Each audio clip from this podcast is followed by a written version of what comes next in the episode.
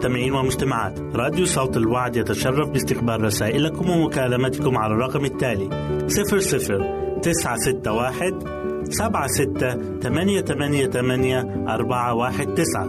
نشكركم ونتمنى التواصل معكم. والسلام علينا وعليكم.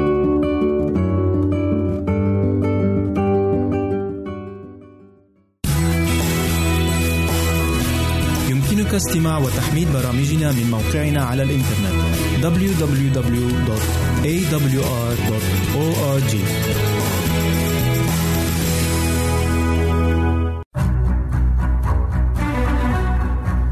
أعزائي المستمعين والمستمعات تتشرف راديو صوت الوعد باستقبال أي مقترحات أو استفسارات عبر البريد الإلكتروني التالي راديو آت في مرة أخرى بالحروف المتقطعة R A D I O at A L شرطة W A A D نقطة تي في والسلام علينا وعليكم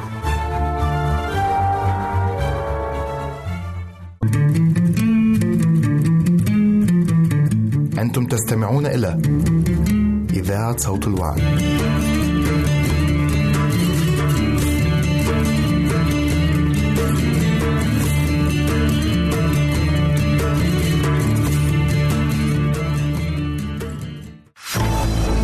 أعزائي المستمعين والمستمعات راديو صوت الوعد لا يكتفي بخدمتكم عبر الموجات الصوتية فقط بل وإنه يطرح لكم موقعا إلكترونيا يمكنكم من خلاله مشاهدة أجمل البرامج الدينية الثقافية الاجتماعية وغيرها من المواضيع الشيقة.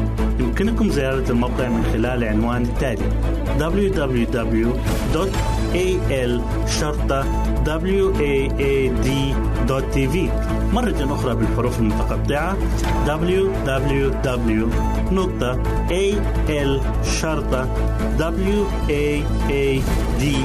www.al-waad.tv والسلام علينا وعليكم.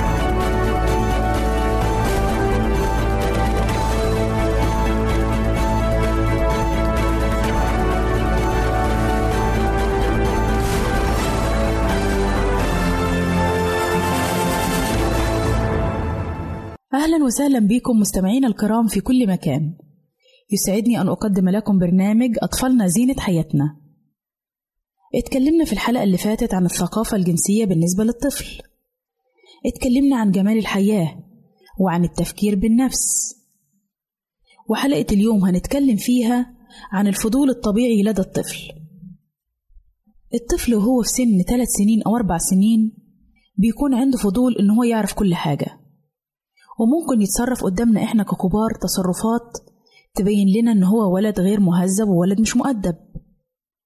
يعني مثلا لو لقينا صبي بيحاول ينزع ثياب بنت صغيرة عشان يشوف إيه تركيبة جسمها.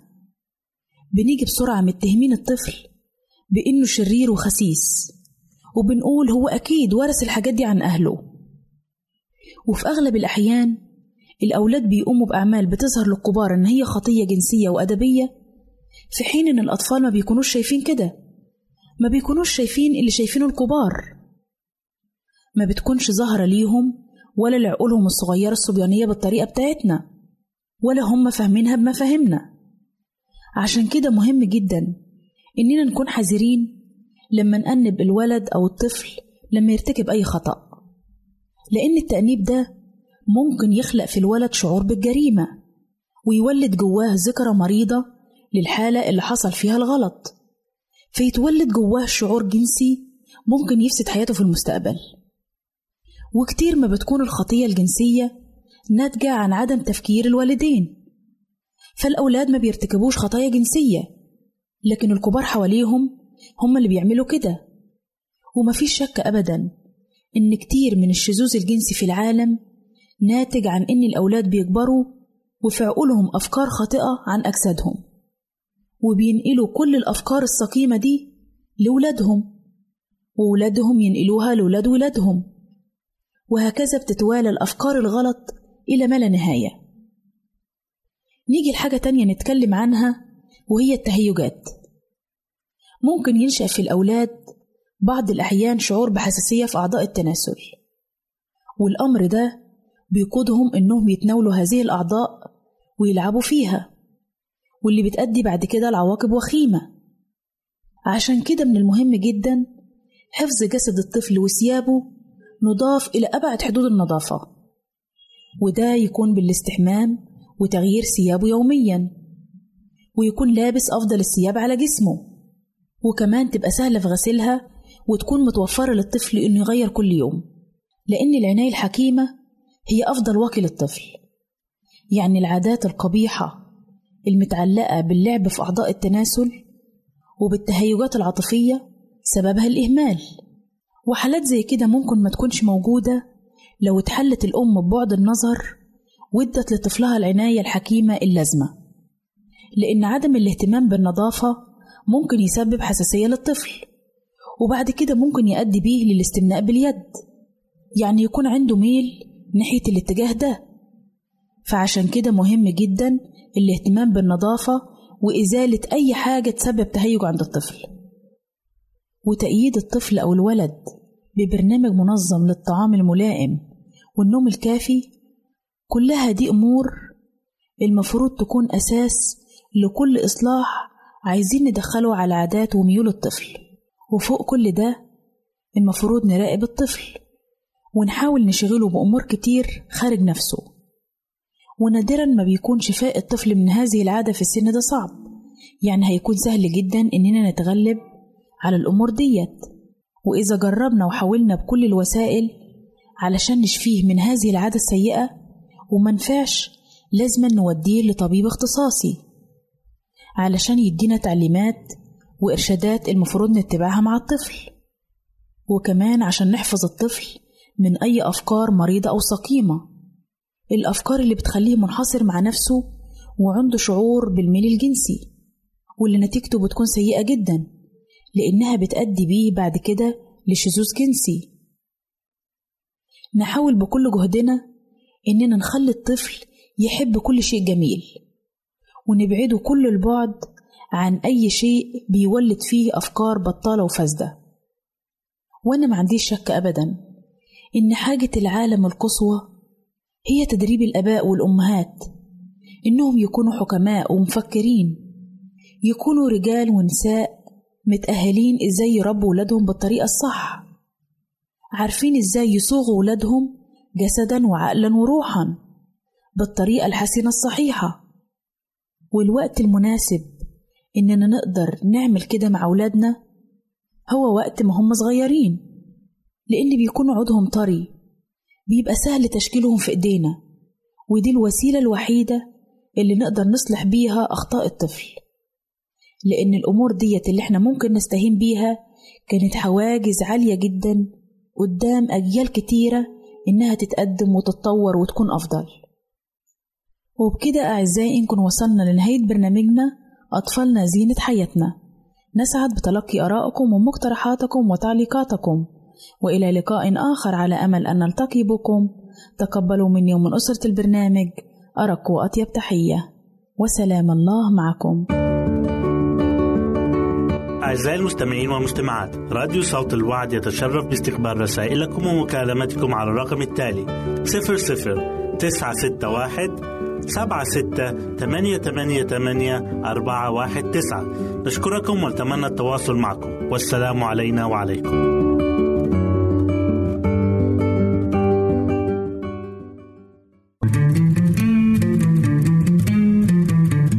أنتم تستمعون إلى إذاعة صوت الوعد.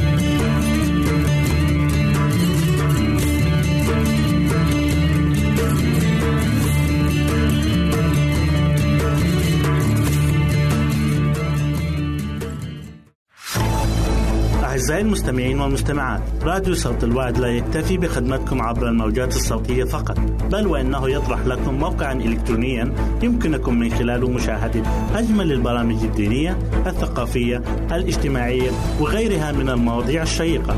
يمكنكم زيارة الموقع من خلال عنوان التالي www.al-waad.tv مرة أخرى بالحروف المتقطعة www.al-waad.tv والسلام علينا وعليكم.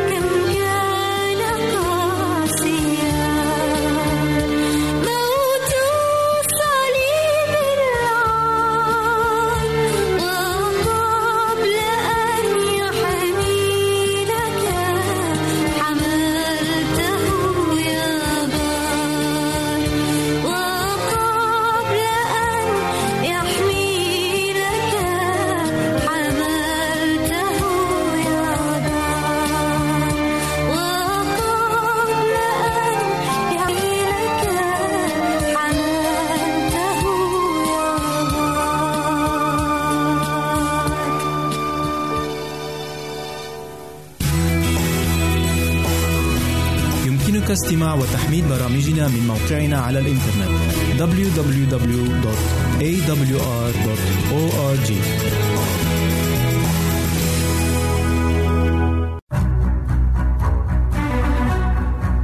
أعزائي المستمعين والمستمعات تتشرف راديو صوت الوعد باستقبال أي مقترحات أو استفسارات عبر البريد الإلكتروني التالي راديو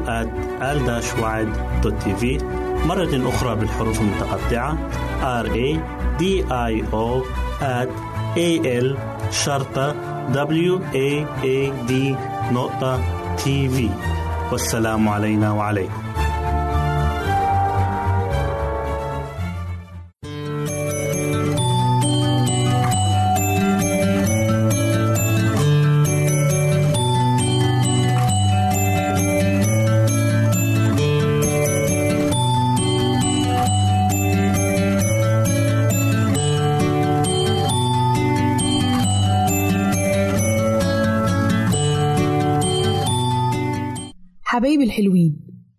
أهلا بيكم في برنامج قصص وحكايات لأحلى صبيان وبنات.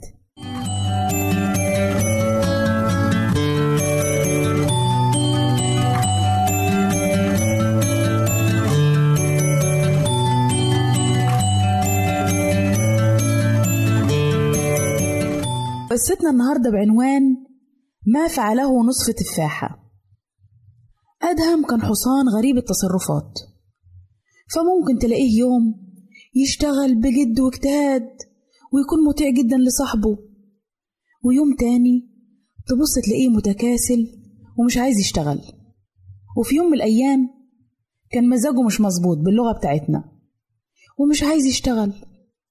مش عايز يتربط مع الفرسة شهباء ويجر العربية كره وكان صاحبه في اليوم ده عايز ياخد بضايع من القرية للمدينة. والحصان مش عايز يشتغل. لكن صاحبه أجبره على الشغل وقعد يضرب فيه بالصوت بتاعه وبدأ يمشي في الشوارع. وعلى ما وصل الحصان أدهم والفرسة شهباء لمنتصف جسر كان مزدحم جدا بالعربيات والعجل والناس اللي ماشية. خطر ببال الحصان أدهم إنه يقف وسط الطريق وما يتحركش. ونزل السواق بتاعه من على الكرسي وقعد يجر فيه شمال ويمين ويطبطب عليه شوية ويضربه شوية. مفيش فايدة. الحصان مش عايز يتحرك. وحاولت الفرسة شهباء إنها تجر الحمل وحدها ما قدرتش لأن الحصان أدهم واقف ومش عايز يتحرك. وجت عربية ركاب كبيرة ووقفت ورا العربية كرو وجت واحدة تانية وتالتة والشارع كله تعطل ووقف بسبب الحصان أدهم. وبقي صف طويل خالص من العربيات. متعطل على الطريق ومش قادرين يمشوا ولا يتحركوا بسبب الحصان أدهم. والحصان برضه منشف دماغه ومصر إن هو ما يتحركش. ولما رجل البوليس لقي إن الطريق كله تعطل جه يشوف فيه إيه؟ وقعد يزعق في الراجل صاحب العربية كره امشي إيه اللي موقفك في وسط الطريق؟ قال له مش ذنبي الحصان مش عايز يتحرك. راح جه الراجل بتاع البوليس وحاول إن هو يمشي الحصان برضه مفيش فايدة. وكأن الحصان عايز يقول لهم أنا عندي أروح السجن لكن ما اتحركش من مكاني. واتجمعت العربيات والعجل والناس أكتر وأكتر. والسواقين بدأوا يطلوا من نوافذ العربيات بتاعتهم وقعدوا يزعقوا وهم غضبانين ومتضايقين جدا. وفي الوقت ده كان في بخرة المفروض إنها تعدي من تحت الجسر. لأنهم بيرفعوا الجسر ده لغاية ما البخرة تعدي وبعدين يخلوه يرجع مرة تانية والعربيات والناس تعدي من عليه. لكن الحصان أدهم مصر ومش عايز يغير رأيه ومستمر في عناده والناس كلهم مش عارفين يعملوا إيه. على طول الشارع والجسر الحركة توقفت تماما وكمان حركة البواخر وقفت. واللي حصل إن كان في ولد صغير اسمه سليم ماسك في إيده تفاحة بياكلها. ولما شاف الزحمة بتاعت الناس والعربيات عمالة تدي كلاكسات ظن إن في حادثة حصلت. راح فتح لنفسه طريق كده من بين الناس لغاية ما وصل عند الحصان أدهم. ولما وقعت عين سواق العربية كره على التفاحة اللي في إيد سليم قال له من فضلك ادهاني ادهاني يا ولد. راح سليم رجع لورا كده ومش عايز يديها له. لكن الولد سليم لما شاف القلق والاضطراب على وش الراجل راح اداله نص التفاحة. وصاحب العربية الكر والحصان قعد يشاور بالتفاحة كده قدام الحصان والحصان يدوب اتحرك خطوة من قدامه ومشي قدامه سنة كمان وبدأ يلوح بالتفاحة وبدأ الحصان يمشي وراه حبة حبة لغاية ما وصلوا لنهاية الجسر. وبدأت العربية تتحرك من مكانها والعجل والناس ورجعت الحركة زي ما كانت الأول. ولو اتأملنا في الحكاية ديت هنلاقي إنه قد إيه نص التفاحة حل المشكلة مع إنها حاجة بسيطة جدا. لكن الولد سليم عشان وافق إن هو يديها مع إنه كان بياكل فيها ومتلذذ بيها جدا لكنه رضي يديها. ونتعلم من القصة دي يا ولاد إن البنات والصبيان لو فتحوا عينيهم على فرص قدامهم هيقدروا يقدموا خدمات كتيرة ومفيدة جدا للناس من حواليهم. يقدروا يعملوا أمور بسيطة زي اللي عملها سليم. وصدقوني يا ولاد هتكون كل الخدمات اللي بتقدموها بركة لكل جيرانكم وأصدقائكم وكمان البيئة اللي أنتوا عايشين فيها. نص تفاحة أو كلمة لطيفة أو باقة زهور أو كوباية مية باردة وأقل الأشياء اللي نقدر نعطف بيها على الناس اللي حوالينا هتخلي الحياة تكون سهلة ومرنة وكويسة. وجربوا وهتشوفوا النتيجة. وبكده حبايبي نكون وصلنا لنهاية قصتنا. واستنونا في قصة جديدة من برنامج قصص وحكايات لأحلى صبيان وبنات. ربنا معاكم.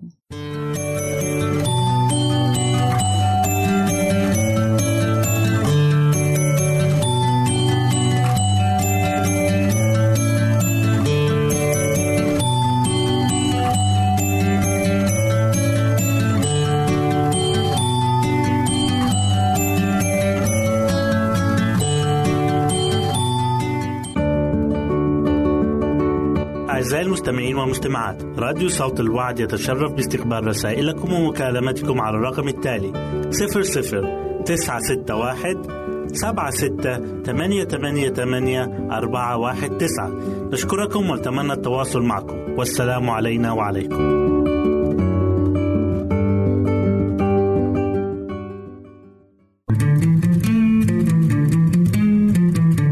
أنتم تستمعون إلى إذاعة صوت الوعد.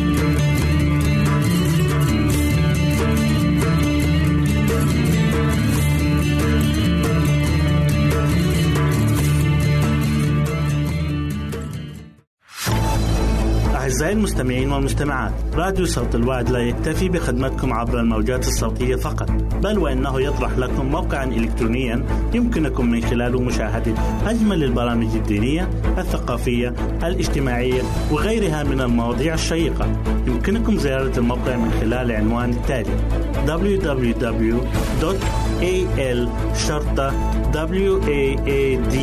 waad.tv مرة أخرى بالحروف المتقطعة www.al-waad.tv والسلام علينا وعليكم.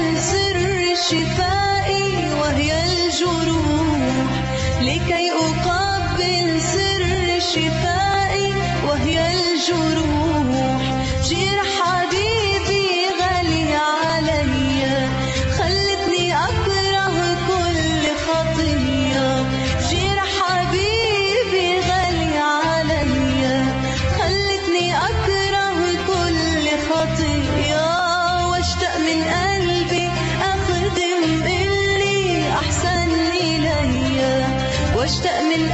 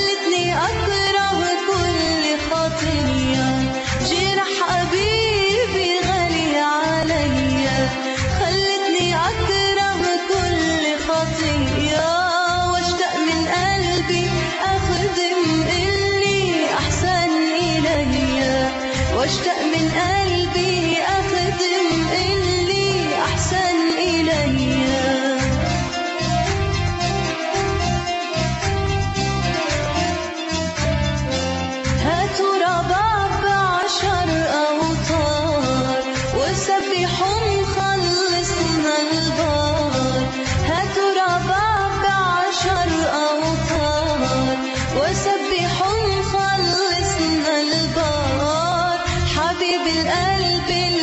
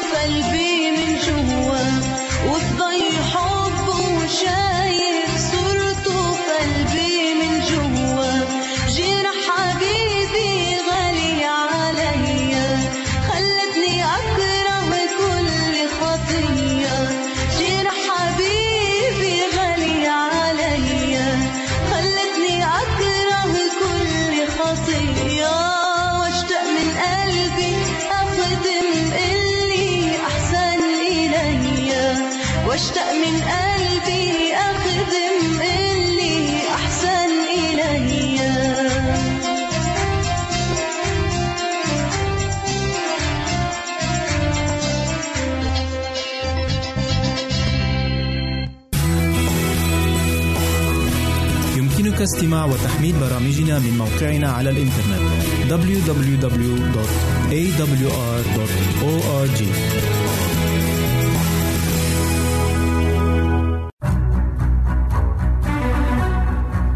أعزائي المستمعين والمستمعات تتشرف راديو صوت الوعد باستقبال أي مقترحات أو استفسارات عبر البريد الإلكتروني التالي راديو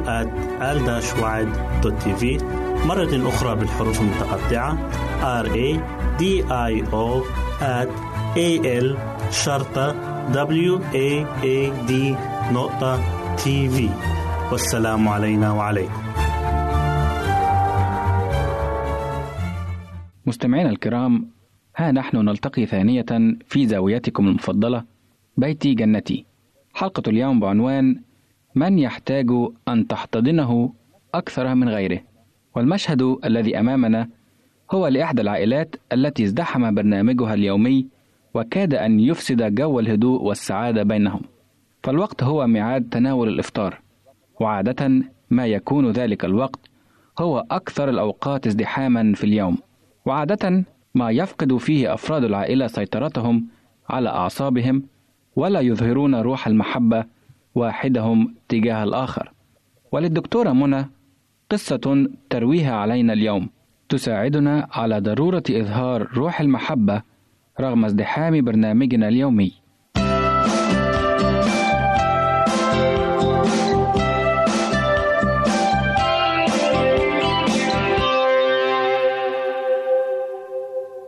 نبدأ القصة بعائلة يسرع أفرادها لإعداد وجبة الإفطار حتى يتوجه بعدها كل واحد إلى وجهته الخاصة. وفجأة يدق جرس الهاتف فتسرع سهام وتلتقط السماعة لتجيب المتحدث. وكانت في الوقت ذاته تسير باتجاه المطبخ وخلفها كان يقف شقيقها كرم محاولا أن يضع الخبز على المائدة ولكنه يتعثر في سلك التليفون فيسقط وتتناثر قطع الخبز التي في يديه في كل اتجاه. في ذلك الوقت تظهر الأم لتحذر الجميع قائلة الشخص الذي يوقع شيئا في المرة القادمة سيعاقب بالضرب وبينما هي تحرك ذراعها في الهواء لتشدد على التحذير إذ بيدها تصطدم بكوب الحليب الذي بيد الابن الأصغر. يطير الكوب في الهواء ويسقط بعيدا بينما الحليب ينسكب على الأرض فيغمرها. وهنا يتوقف الجميع ويتطلعون إلى الأم. لقد أذنبت وانتهكت التحذير الذي أطلقته شفتاها للتو. ومن ثم يتقدم الأب لكي ينفذ الوعيد ويعاقب الأم فيقول لها والآن يا حبيبتي يبدو أنك تستحقين الضرب وإذ يرفع يده في الهواء يمسك بزوجته ويجذبها إليه ويحتضنها ثم يقبلها. نعم كانت زوجته هي أكثر من احتاجت إلى من يحتضنها ويقبلها في ذلك الوقت. يا لها من وسيلة فعالة لشفاء الجروح النفسية والمحبطات التي يشعر بها الجميع في زحمة برنامجهم اليومي. ولا يمكن لشيء أن يكون أكثر فاعلية في التعبير عن محبتك لشخص آخر من أن تحتضنه. فأنت بذلك تعبر له عن محبة عميقة تعجز الكلمات عن التعبير عنها. ويحتاج الأطفال الصغار إلى من يحتضنهم ويربط على كتفهم كي يشعروا بدفء المحبة. والأطفال دون سن المدارس على وجه الخصوص يحبون كثيرا من يداعبهم ويعد لهم أضلاع صدورهم أو يدغدغ بطونهم أو أخمص أقدامهم حتى يضحكون بشدة. ولكننا كثيرا ما ننسى أن اللمس له مفعول السحر في نفوس أفراد العائلة ولا سيما الصغار منهم. ففي الوقت الذي يسعى فيه الصغار للتأكد من جاذبيتهم ومن رغبة الآخرين فيهم فعلى الوالدين ألا يحجبوا عنهم عواطفهم ومحبتهم. ونحن كآباء في شرقنا العربي نألف للعرف المتبع من أن يحتضن الأب ابنه أو ابنته حتى وإن كانت قد بلغت سن الجامعة للتعبير عن المحبة أو الشوق. ويا حبذا لو أن الجميع الآباء فعلوا ذلك مع أبنائهم دون خوف أو إحجام. فحاسة اللمس قد وضعها الله فينا كي نعبر بها عن محبتنا للآخرين بالطريقة اللائقة. وعلى أي حال قلما يحتاج الأب أن يحتضن ابنته أو زوجته خارج المنزل. فهم في المنزل معا معظم الوقت حيث تمس الحاجة إلى التعبير عن المحبة بالاحتضان أو التقبيل دون الخوف من عيون المراقبين والناظرين. فما أجمل أن تدلك الزوجة ظهر زوجها في الليل بعد قضاء يوم شاق في العمل. أو بعد أن يعود أولادها من المدرسة مرهقين. وما أجمل أن يحتضن الأب ابنته أو ابنه أو زوجته بقبلة للتعبير عن مشاعر الإعجاب والامتنان لعمل جيد قام به أحدهم. وأثبتت الأبحاث العلمية أهمية اللمس في حياة الأطفال. ومتى افتقر الطفل أو الطفلة إلى الحنان بهذه الطريقة فإنهم يسعون للحصول عليه من مصادر أخرى غير مشروعة. وهكذا تقع حتى الفتيات الصغيرات في أشراك الانحراف والرذيلة. فالنصيحة التي نقدمها اليوم للوالدين هي عدم التردد في احتضانهم كلما رأوا في ذلك ضرورة وإلا فإنهم إذ يحجبون عنهم التعبير عن محبتهم بهذه الطريقة إنما يدفعون بهم إلى احتضان وتقبيل الغير. تزدحم البرامج اليومية لمعظم العائلات وتمتلئ بما يحبط وما يشجع. فإن لم يكن ذلك بسبب وجبة الإفطار فقد يكون بسبب مرض الإنفلونزا ونوبات البرد الشديدة التي تصيب أفراد العائلة أو لأي سبب آخر. فمتى رأيت أن الأمور لا تسير على ما يرام في البيت وأن الأعصاب بدأت تتوتر وتوشك على الانفجار فما عليك إلا أن تبحث على من يحتاج أن تحتضنه وتقبله أكثر من غيره استخدم حاسة اللمس للتعبير عن محبتك وعطفك وستشعر بدفء هذه المحبة يسري إلى كافة أفراد الأسرة.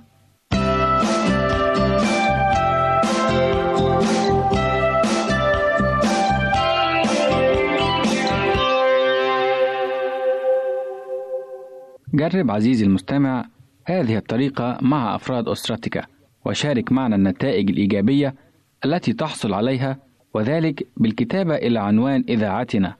تحية عطرة وإلى اللقاء. أعزائي المستمعين والمستمعات راديو صوت الوعد يتشرف باستقبال رسائلكم ومكالمتكم على الرقم التالي 00 961 سبعة ستة ثمانية ثمانية ثمانية أربعة واحد تسعة. نشكركم ونتمنى التواصل معكم. والسلام علينا وعليكم.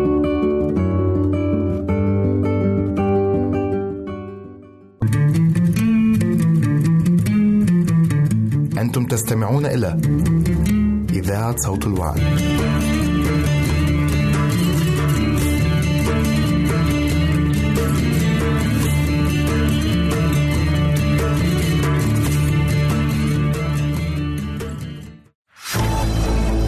أعزائي المستمعين والمستمعات راديو صوت الوعد لا يكتفي بخدمتكم عبر الموجات الصوتية فقط بل وإنه يطرح لكم موقعا إلكترونيا يمكنكم من خلاله مشاهدة أجمل البرامج الدينية الثقافية الاجتماعية وغيرها من المواضيع الشيقة. يمكنكم زيارة الموقع من خلال العنوان التالي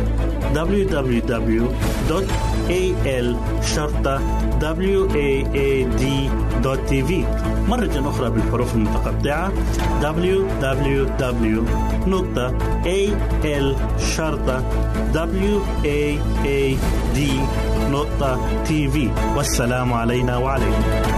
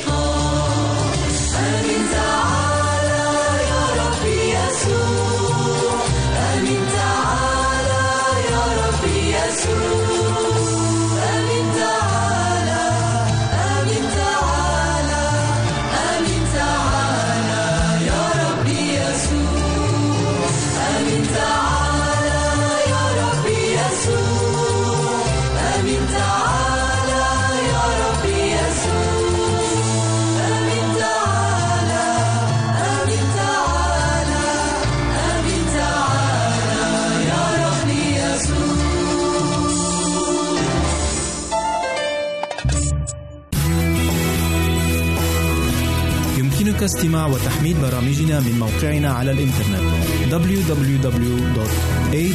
www.awr.org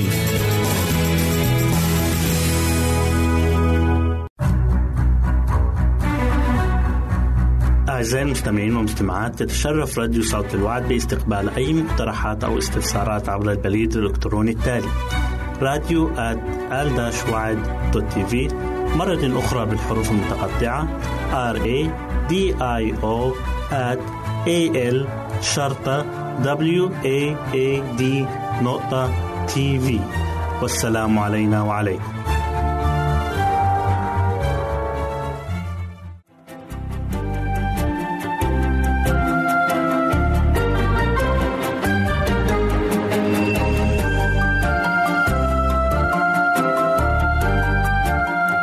أعزائي المستمعين نرحب بكم مرة أخرى في حلقة جديدة من برنامج دروس حياتية من عائلات كتابية. كنا تكلمنا سابقا كيف أن إسحاق كان يحب عيسو ورفقة كانت تحب ابنها يعقوب أكثر من عيسو. وقلنا أن هناك أسباب لمحبة رفقة ليعقوب ومحبة إسحاق لعيسو. فما هي هذه الأسباب؟ نجد أن إسحاق الذي كان راعيا وهادئا محبا للسلام انبهر وأعجب بجرأة وجسارة ابنه عيسو البكر الذي كان محبا للصيد. وكان هذا العمل يتطلب منه أن يتسلق الجبال ويواجه العديد من المخاطر حتى يعود لأبيه بصيد ويقص عليه المغامرات التي حدثت معه في رحلة صيده. فكان إسحاق يحب الجرأة والشجاعة عند عيسو. أما يعقوب فكان إنسان مفكر وهادئ ينظر إلى الحياة العتيدة وليس للحياة الحاضرة وكان قانعا بالعمل في الرعي وفلاحة الأرض وكان أكثر اهتماما بأمه لتواجده فترات أطول بالبيت وهذا ما جعل رفقة تحب يعقوب أكثر من عيسو الذي لم تراه إلا على فترات متباعدة. هذا بالإضافة إلى أن إسحاق أحب عيسو أكثر لأنه كان الإبن البكر وكان البكر قديما له امتيازات كثيرة في العائلة امتيازات روحية وامتيازات مادية فهو سيكون كاهن العائلة وسيأتي من نسله الفادي أو المخلص. وطالما كان هناك امتيازات أعطاها الله للبكر فكان عليه أن يكون طائعا لوصايا الله. ويكرس حياته الخدمة ويطلب مشورة الله في حياته العائلية واختيار الزوجة المناسبة. والامتيازات المادية هي أن يكون له حق السيادة في البيت أو مكان أبيه. كذلك كان في الميراث سيحصل على نصيب اثنين من ثروة أبيه. أي كانت كان نصيبه سيكون مضاعفا لنصيب إخوته. طيب إذا كان الأمر كذلك لماذا اهتمت رفقة أن يحصل يعقوب على البركة إذا كان هذا الامتياز من حق عيسو الابن البكر؟ يذكر لنا الكتاب المقدس أن رفقة عندما حبلت بالتوأم أي عيسو ويعقوب قبل أن تلد أعطاها الله رسالة أو نبوءة هامة في تكوين أصحاح 25 حيث قال لها أن في أحشائك شعبين. شعب يقوى على شعب وكبير يستعبد لصغير. وهذه النبوة كانت تشير إلى أن يعقوب الأصغر هو الذي سيحصل على البكورية. وهنا نجد أن إسحاق على الجانب الآخر أراد البكورية لعيسو لأنه رآه حق مكتسب وطبيعي. يجب أن يحصل عليه عيسو لأنه الابن البكر. وعلى الرغم من علم إسحاق بهذه النبوءة لكنه أراد أن يمنح البكورية لعيسو. ولذلك عندما شاخ وضعف بصره أراد أن يمنح البركة في أسرع وقت لعيسو. وطلب من ابنه عيسو أن يصطاد ويعد له طعام حتى يباركه قبل أن يموت. وإذ سمعت رفقة ما قاله إسحاق لعيسو وعرفت أنه يريد أن يمنح عيسو البركة لأن العادات المتبعة في ذلك الوقت هو إعداد وليمة لمثل هذه المناسبة. هنا كان يمكن أن يعرض إسحاق نفسه لغضب الله لأنه أراد أن يعطل خطة الله في أن يحصل الابن الأصغر على البركة وليس عيسو. في كثير من الأحيان نفعل مثل إسحاق. ونعتقد أن نفعل الصواب ونتجاهل خطة الله. ينبغي أن نتمم إرادة الله حتى لو تعارضت مع أفكارنا وعاداتنا وتقاليدنا. بنعرف أن أفكار الله مقاصد تعلو أفكارنا ولكن يأتي سؤال لماذا أراد الله أن يحرم عيسو من امتيازاته البكورية وأن تعطى لأخيه الأصغر يعقوب؟ يمكن ده يجعل إن إحنا نشوف الأسباب اللي جعلت الله يرفض عيسو أن تكون له البركة الخاصة بالبكورية. ولماذا أعطيت ليعقوب؟ عندما نتتبع حياة عيسو نجد أنه كان يحب الحرية ليفعل ما يشاء. لم يحب التقيد بمطالب الله لأنه لم يحب عبادة الله ولا شريعته. وكانت في نظره نير وعبودية. كانت حياته في الملذات والشهوات وكان يعطي اعتبارا للقوة والغنى وكان يحتقر البركات الروحية للبكورية. وهناك إثبات على هذا في كلمة الله فعندما باع بكوريته بأكلة عدس يقول الكتاب فاحتقر عيسو البكورية. نجد أيضا عدم التزامه بشريعة الله تزوج من الحسيين الوثنيين. أخذ زوجتين ويذكر الكتاب أنهما كانتا مرارة نفس الإسحاق ورفقة. كل ما كان يصبو إليه من البركة والبكورية هو البركات الزمنية. كانت البكورية تعطيه الحق أن يكون رئيس العائلة. وأن يحصل على نصيب اثنين من ثروة أبيه أي يرث ضعف الميراث. وهذا ما كان يتطلع إليه عيسو البركة الزمنية. كثيرا ما نتطلع كأسر وعائلات في علاقتنا مع الله على أنها مصدر للبركات الزمنية. وكثيرين يدخل في علاقة وشركة مع الله طمعا أن يحفظ لهم ممتلكاتهم أو يغدق عليهم بركات زمنية. وهنا نقع في الخطأ الذي وقع فيه عيسو.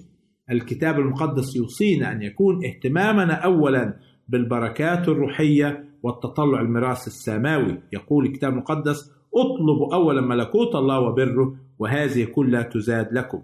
يريد الله من عائلاتنا أن نهتم ملكوت الله ويعطي الكتاب المقدس أنه سيمنحنا بركات كثيرة أخرى لم نطلبها. في ختام هذه الحلقة سعدت أن أكون معكم أعزائي المستمعين وإلى لقاء آخر. سلام الله يكون معكم. نرجو التواصل معنا عبر هذه العناوين. للتشات www.al-waad.tv وللرسائل radio at al-waad.tv والاتصال عبر الواتساب 961 76 888 four one nine. nine six one seven six eight eight eight four one nine.